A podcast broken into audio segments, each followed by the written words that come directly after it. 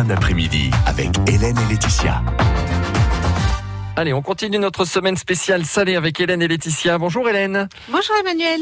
On a entendu le wrap épinard hier, proposé par Laetitia. Aujourd'hui, vous allez nous faire partager votre recette de wrap curry. Tout à fait. Alors moi, c'est une recette de garniture pour wrap. Donc on va pouvoir utiliser les wraps qu'on a fait hier avec Laetitia et les garnir. Alors on va prendre pour ça 250 g de fromage frais.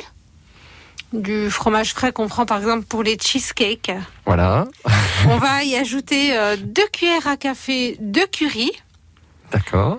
Et on va... curry en poudre, très fine. Hein, du curry en poudre. Moi, j'aime bien prendre aussi du curry en pâte.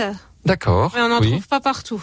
Okay. Mais après, les deux sont bien. Le curry en pâte est un peu plus fort et un peu plus parfumé. Et puis, on va également mettre une demi-cuillère à café de paprika. J'aime bien le paprika fumé. Ça apporte vraiment un côté fumé, comme un peu une sauce barbecue. C'est sympa. Et puis, on va y ajouter une demi-cuillère à café de moutarde. On va bien mélanger. Et puis, on va pouvoir tartiner nos wraps avec ça. Moi, j'aime bien ensuite mettre des blancs de poulet, par exemple. Ah ouais. On n'est pas obligé si on veut faire un wrap végétarien. Non, mais très compatible avec la recette de Laetitia, finalement. Hein. Épinards, poulet, elle nous parlait d'épinards chèvres, mais on peut imaginer... voilà, on peut aussi remplacer le fromage frais par du fromage de chèvre, c'est possible, du chèvre frais.